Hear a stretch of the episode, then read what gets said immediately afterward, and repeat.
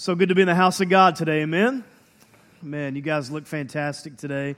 Um, if you are new to New Life Church, this is a great time uh, to come in. We are actually starting a brand new series for the summer called Did You Know? And uh, summer series for us is always a rotational series. So we always rotate our campus pastors throughout out the summer. And so we basically organize 11 weeks of summer. And so there'll be many speakers here throughout this summer, and so we just ask you to stay engaged. We do that because it, it keeps us uh, fresh and diverse, and you get to hear from what's happening in other parts of, of the state as it relates to New Life. And so um, we just want to encourage you to plug in and enjoy this series over the summer months. So I want to start today by going to John chapter 8, verse 32. This is a passage of scripture that uh, we've learned our whole lives. And um, it simply says this then you will know the truth, and the truth will set you free. You'll know the truth, and the truth will set you free. And so you can't be free until you know truth. And so that's why we want to spend this whole summer talking about some of those foundational aspects of Scripture uh, that we can, can build truth around, and that truth can combat anything, uh, any ideology or bad theology. Um, any circumstance that may rise up, you'll have some truth to stand on. And so this morning we're going to talk about a, a very uh, important subject, one that we all face, and it's a topic of pain. And I want to talk about what that looks like for the follower of, of, of, of Jesus. What does it mean um, when you are going through and experiencing and facing pain? So, to kind of build a foundation for this message, I want to go to John chapter 16, verse 33. This is a conversation that's being had between Jesus and his disciples. It's a very intimate moment. He's about to get very, very real with them. And so I want to read this one verse and then we'll, we'll build around it. He says, In this world, you will have trouble, but take heart, I have overcome the world in this world you will have trouble. But take heart, I have overcome the world. I personally think that Jesus told his disciples this because he didn't want them thinking that the life they were about to sign up for was going to be one full of comfort. He wanted them to know with great clarity that they were going to follow him, but because of that following, it wasn't always going to be good times. And so this was a very uh, authentic conversation, a big heart to heart. He wanted them to know you're not always going to get up and feel great about the world. You're, you're going to have um, mood changes. One day you're going to be motivated, inspired, and ready to tackle it all, and the next you may not feel that particular way. He wanted them to know that just because you follow me, decisions are not always going to be easy. Just because you follow me doesn't mean that every relationship is, is going to feel fantastic every single day. He wanted them to know and to get that just because you follow me doesn't mean that it's always going to feel like Sunday morning. That, you know, you're not always going to be in the presence all of the, the time. I'm going to be with you. The Holy Spirit is in you, but you're not going to feel churchy every day. And I want you guys to know that. So he's talking to them about it. He says, listen, you got to get this. You're going to have trouble. But then he ends it with this strong sentence, but take heart. Or one version says, or be encouraged because I have overcome the world. So he's, he's giving them two big, big truths. You're going to have trouble but I have overcome it. So if you stay in me and I in you, then you're going to be able to, to come through this. And so today I want to I want to look at, at pain in our lives through this particular lens. Right? Jesus is trying to teach us that we cannot be insulated from pain, but we can overcome it. There's no way that we can build something, a fence uh, around ourselves so that we will not have to have pain, but we can overcome pain. I want to pause there for a minute and tell you I, I get kidney stones, okay? And as a matter of fact, I just passed one yesterday. That's right. And I was pretty proud of, of this particular stone from yesterday because it took me 75 glasses of milk to build it. and 13 days to get rid of it. So I'm pretty proud of it. It's, it's, it's, it's a trophy stone for me. And so um, I, I think that I have a high tolerance for pain until you have a kidney stone. And if you've ever had one, they will own you, okay? And so you will get down on the floor and writhe in pain and repent of sin that you never committed because you want to make a pact with God. You are talking to Him about all kinds of stuff. Lord, if you'll just rid me of this, I will do whatever. I will be whatever. I will change whatever you want if you'll just help this thing, help me get, get rid of this. If you have a really bad kidney stone, you go to the ER, you wait there a couple days. And when you finally get pain medicine, you're like, come to Papa. I mean, it just feels so good. And uh, the pain medicine just kind of kind of masks it uh, one of my favorite quotes or, or, sayings about Ronald Reagan was when he had uh, the assassination attempt on his life. You know, they took him in through the emergency unit, and apparently there was a, a, a pretty nurse that was taking care of him, and they gave him some medicine to relieve the pain from the gun wound. And the minute he got it, it says in, in, in the book that uh, he reached over and grabbed this nurse by the hand and said, Does Nancy know about us? Okay, so you'll say anything. You know, when the pain is masked, it creates a whole new world for you. There are all kinds of pain, and you and I are both aware of this. There's emotional pain we experience because we've, we've had a loss, we've had a discouragement, uh, we've had a lot of disappointment and that come that houses in our, our, our emotions. We we we cry we get angry um, and, and and so on. Then we have relational pain that comes from strained friendships relationships family issues children issues uh, broken trust issues. We have parenting pain you may have a child that you don't know how to lead at this particular moment, or a child that's away from God. And, and, and so you struggle as a parent about what, what you did right and what, what you're not doing right. And you kind of weigh those things out, and it creates this tension in your own mind. Then we have spiritual pain. There's unfulfilled desires in God. We think, you know, Lord, I think I thought I would have been farther along than than this. I have an unanswered prayer. God, I've prayed for this so frequently and so often, but I don't know why you won't answer it. And so we feel this struggle in our faith as we relate to God, and it creates a spiritual pain in us. So we live our lives waning in and out of moments of, of all types and kinds of, of pain. So I want to use John 15 this morning as just a quick teaching moment and before I read it, I want to be extremely clear that I would never advocate that God is always the source of pain. Because the source of pain is most times that we're on this side of heaven in a world full of pain and hurt and kidney stones. And it's a mystery that only God can understand that we live here where there's pain and we're far away from an eternity that is bliss and it's part of our existence. So let's go to John 15, 1 through 5. I'm going to read from the NIV this morning. It says, I am the true vine. My Father is the gardener. He cuts off every branch in me that bears no fruit. And while every branch that does bear fruit, he prunes so that it will be even more fruitful. You're already clean because the word I've spoken to you remain in me as I also remain in you. No branch can bear fruit by itself, it must remain in the vine. Neither can you bear fruit unless you remain in me. I am the vine, you are the branch. If you remain in me and I in you, you will bear much fruit. Apart from me, you can do nothing. Again, a conversation between he and his, his disciples. And one part I want to point out, and this John, John 15 could be a series all by itself, but the one thing I want to just lean into this morning is this God cuts off the branches that bear no fruit, but God prunes the branches that do bear fruit so that they can be even more fruitful. It's often our assumption that when we are pruned, it's because we are wrong, because we've done something wrong, that we're under God's punishing hand. And it doesn't help that there's been poor theology in this for a very long time.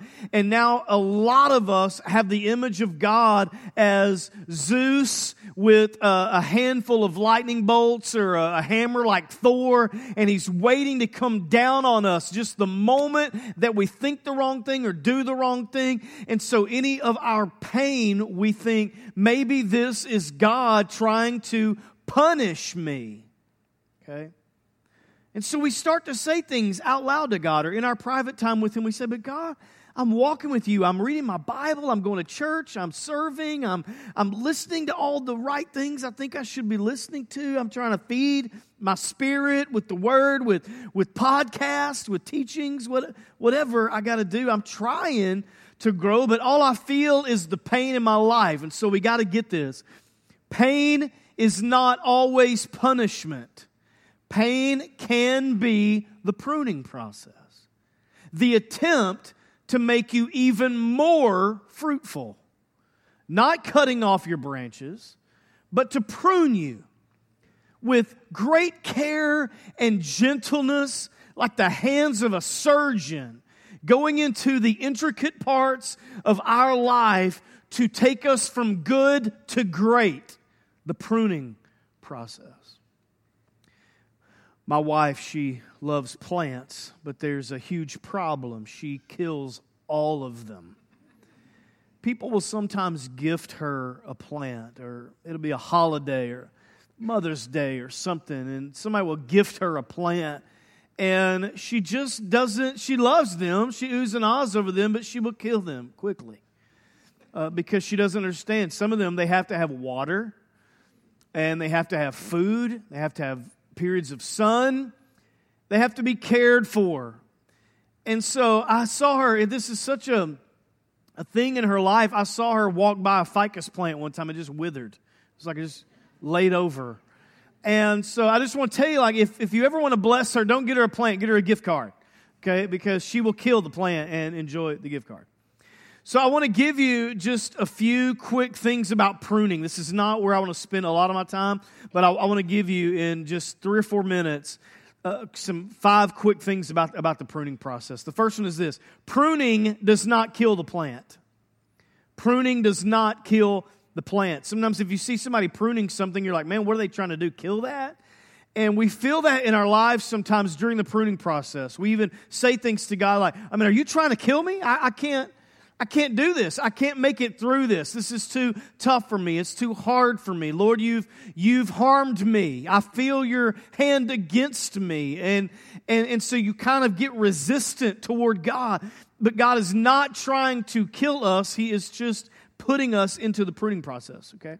The second big thing is pruning is necessary for growth. We prune plants and trees because we want them to grow. We want them to bear better fruit. And so we clean them. We keep them nice and tight and pruned.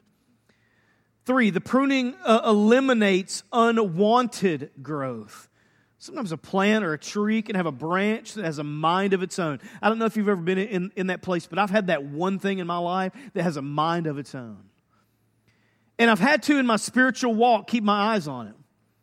Because if, if I don't, it's that one thing in me that I, I will lose control of. And so I've got to constantly keep my eyes on it, keep it open to be pruned. And maybe it's, if for some of, of you this morning, it, it's, it's an attitude. And if you're not careful, it gets out of control. It's, it's a thought process for you. And if you're not careful, it gets out of control. It's an addiction for you. If you're not careful, it gets out of control. And the pruning process eliminates that unwanted growth.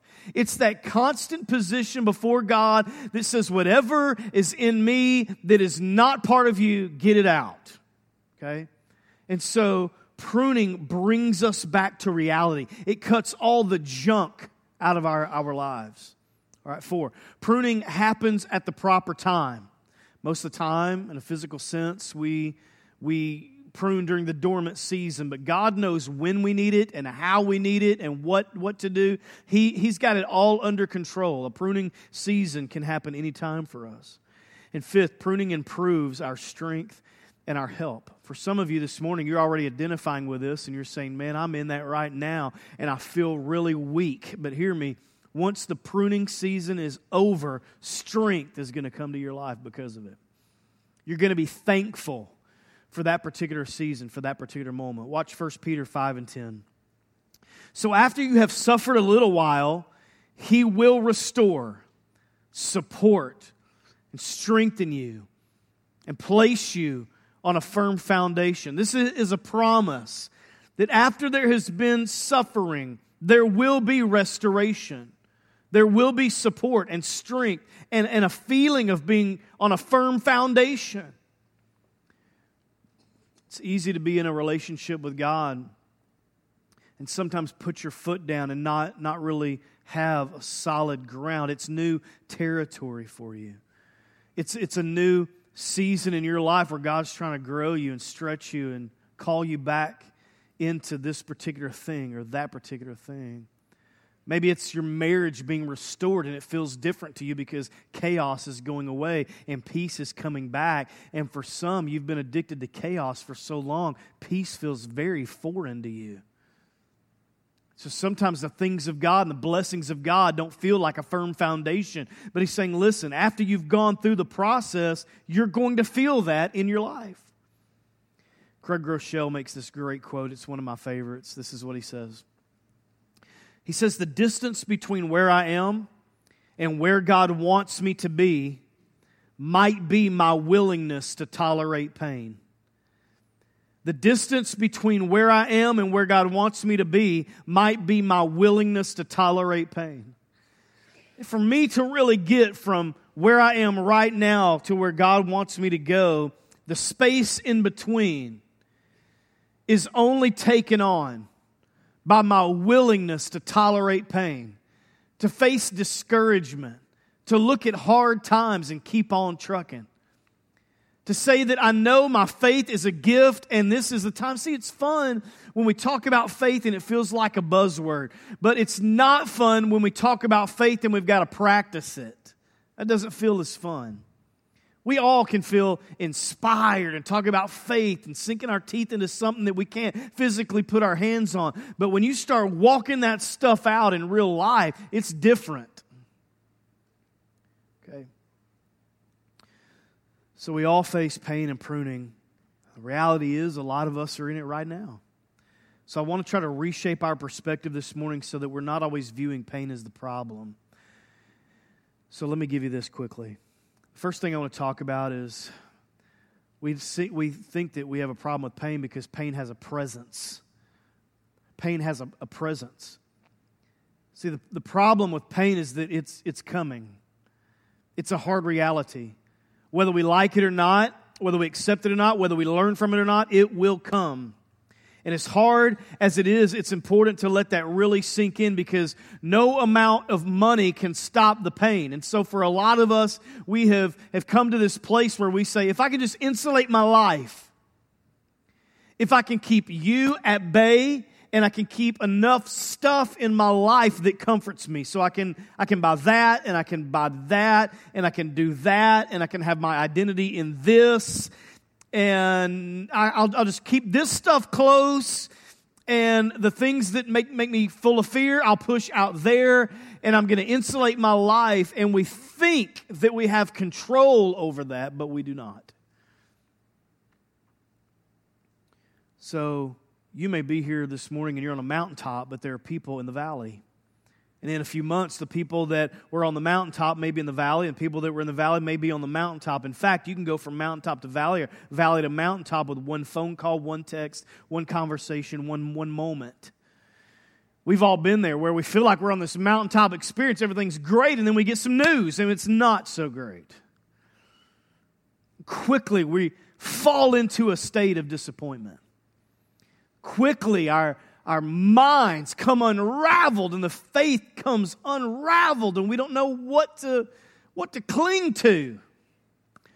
All over one phone call, one bit of information, one loss, one sentence, one diagnosis, one, one thing brings it all, to, all, all apart. Here's the thing, too. This big, big truth is some of us don't handle pain very well at all. Really struggle when we hit those seasons. And uh, there was a moment in my daughter's life. I don't know, she was six or seven years old, and uh, everything required a band aid. I know you probably went through that with your kids too. Everything required a band aid, little bitty cuts. I mean, you couldn't even hardly see them. She, oh, I need a band aid. She'd come to you and you could hardly even, I mean, where is it? And she'd be like, right there, you're looking right at it. And, and so we spent a few months going through this phase of you'd see her and, and she'd have band aids everywhere across her face, all on her hands, legs, feet. And she just had to have a band aid everywhere. And if we're not careful, we can fall into that in our walk where we just, we, we get, we just want, we, we want band-aids for all of it we just can't take the pain and anything any change any, any, any hiccup in life becomes this big thing where the wheels fall off because we don't tolerate pain very well the author of Hebrews is concerned regarding the people's reaction to the discipline of God, specifically with pain. And I'm going to show you this. Hebrews chapter 12, watch this. Verse 5, he says, My son, do not make light of the Lord's discipline. Now stay with me because this, this is going to come across hard, but let's, let's interpret it. Do not lose heart when he rebukes you, because the Lord's the Lord disciplines the one he loves, and he chastens everyone that he accepts as a son. The word chasten there means to convict or correct, to bring into the light. And so he's saying, listen, when he, when he loves you, when he accepts you as a son, he brings those things in your life to the light because he loves you. Verse 7 Endure hardship as discipline. God is treating you as children. For what children are not disciplined by their father? If you are not disciplined, then everyone undergoes discipline, then you are not legitimate. You are not true sons and daughters at all. The word discipline there in, in verse 7 is, is a word it's called padeo. And paideia means this it means, I'm going to teach you this so that you're better at life. So, what, what, what we need to get is that God disciplines and rebukes and chastens and prunes because He actually loves us. And it's not because He's waiting to punish, but it's something that we should be honored by. I am going through something, and God is allowing it because He loves me my mom, I, I reached this age in church. I grew up in church my whole life. And I reached this age where I didn't want to sit with my parents anymore. I don't know, 12, 13 years old. So I want to sit over here with my friends and the youth and whatever, and we could cut up sometimes if we wanted to.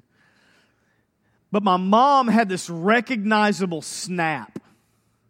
It was like a bullwhip. Pow! And I think it, it, has, it was a frequency that was so high only I could hear it because it didn't disturb anybody else.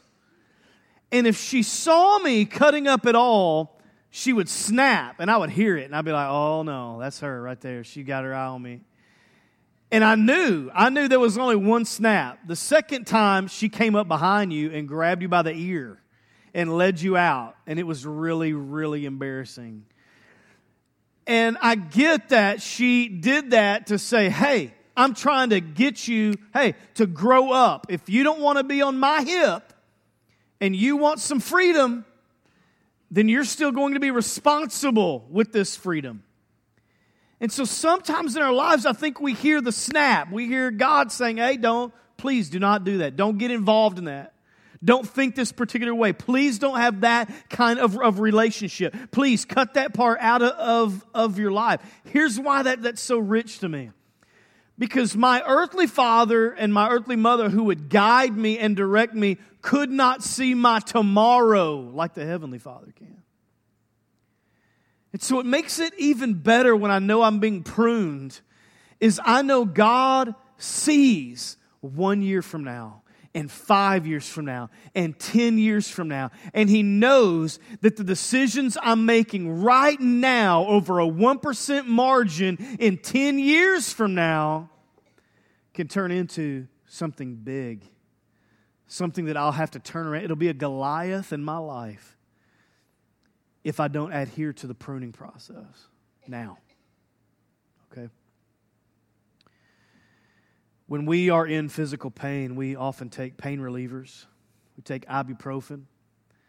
Some of you take Krispy Kreme.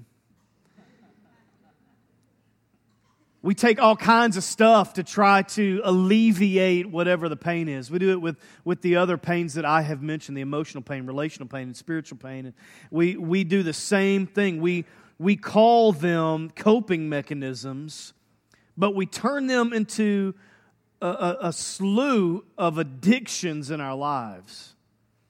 We think of addictions, we tend to think of drugs and alcohol, but that's, that's just a few. For some, it's food. For some, it's pornography. For some, it's, it's all kinds of, you know, I can over involve myself in sports or hobbies or my children's lives. I can do, uh, you know, ladies, I've heard you use the phrase retail therapy.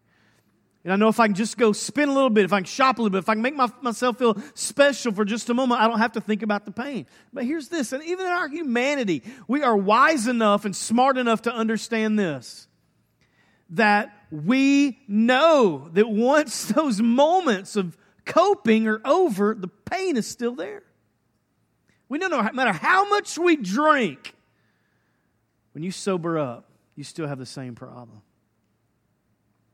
No matter how much you shop, guys, no matter how much you work, when you get home, it's the same marriage. And you may have bumped your time from 40 hours to 60 hours because that puts you away from her for another 20 hours a week. But when you get there, it's the same marriage. You've just tried to bury yourself in work or a hobby or a sport or your children.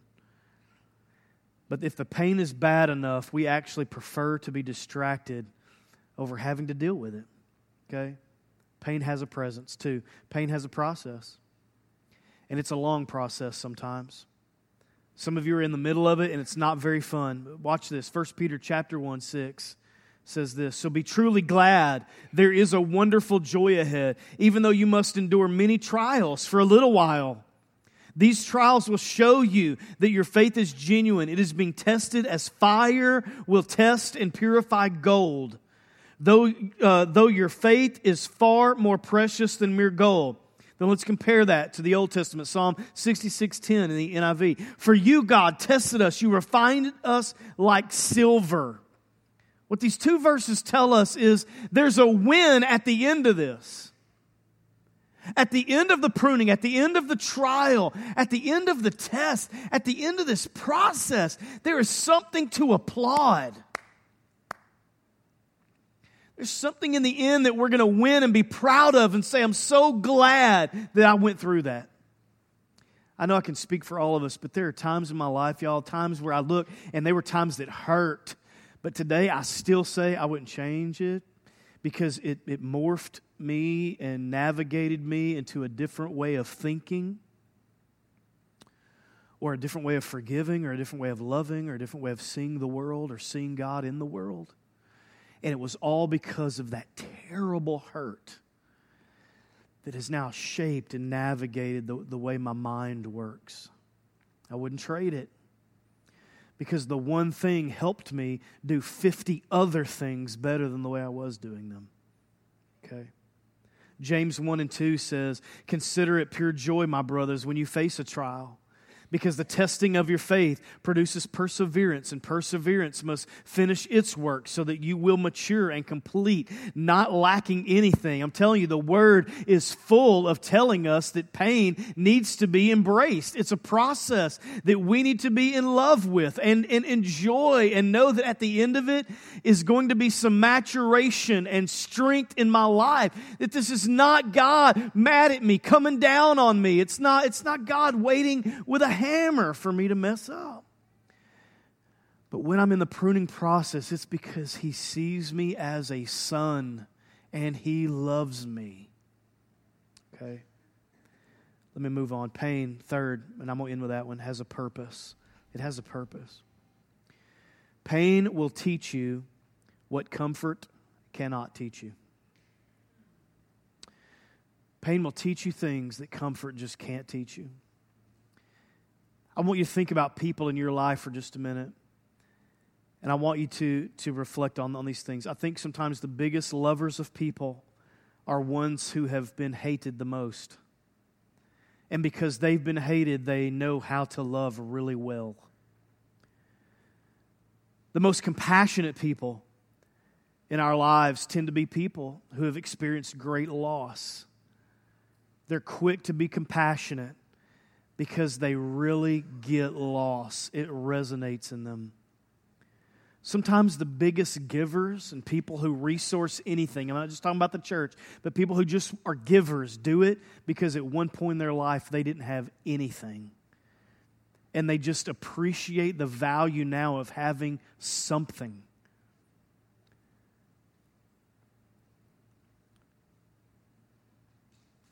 God's grace is so big and his purposes are so wonderful that he can take our pain and use it for something good. Let me end with this. Hebrews 5 8. Even though Jesus was God's son, he learned obedience from the things he suffered. So, where, where do we turn when we find ourselves in types of, of, of, of these pain? We got to turn to Christ, the only hope, the greatest hope. He knew emotional pain, the anxiety of facing the cross. He knew relational pain. He had friends that walked away, denied him, lied about him. Um, even in his last few moments, he just said, Father, forgive these people. They don't even know what they're doing. Just emotional pain. He knew physical pain, obviously. So we have to turn to Christ. And if Jesus is all we have, good. He's all that we, that we need. So it leaves me with this, with this big, heavy question to just kind of throw out this morning for you to ponder. And that is what, what is your pain right now? What, what's the purpose of it? Can you see it in a different light? For some, it, it may be this unanswered prayer you see your timing is the best timing and God's timing is not, not the best timing. You want Him to hurry up. You want Him to see things the way you see it. You want the prayer answered. For some, it's an issue that you cannot get resolved. You look at your life and you got that one thing that's out of control, it's an issue. It's always the, the demise for the good things in your life. It's a point of frustration to you. It's, it's an emotional pain, and you can't, you can't seem to move past it. For some, in, in your mind, you've got somebody by the neck. And you've let a seed of hate come up in you, and the Lord just wants you to open your hands.